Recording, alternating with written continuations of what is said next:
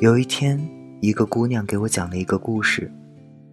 我以为她结婚，感情就会自然到头，我就可以轻松撤出来。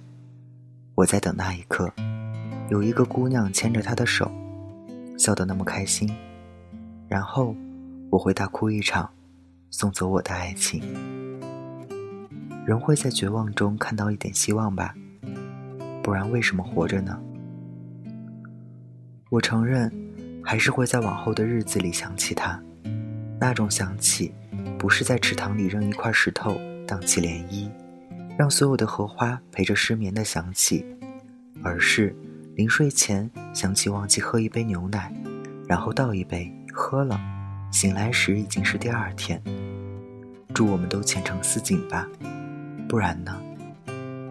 那天，她打扮得漂漂亮亮去参加前任的婚礼，我问她。他为什么要请你？他说，他把我放回了朋友的位置。我问，你呢？他笑着说，我去抢婚，赢了白头偕老，输了低头吃回份子钱。祝福他们，我做不到啊。我说，他要的不是祝福，他也不是跟你在炫耀，他在用他的方式跟你告别。我们大可不必在分手以后还有交集，在婚礼上听他跟另一个姑娘宣誓，残忍吧？这是告别，他要对另一个人的人生负责，他已经承受不起你的爱了。不出意外的话，这是你们一生中最后一次见面，就像一个故事，你追到了大结局，你可以不甘，可以遗憾，但是你得知道。这个故事没有二。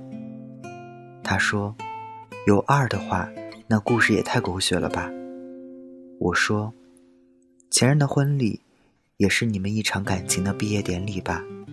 然后一个人淡然大方地承认自己的过去，奔向自己的未来，互道珍重。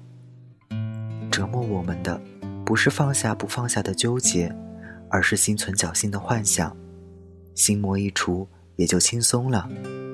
你要记得，曾经那么用心的喜欢一个人，不是你的伤疤，是你的骄傲。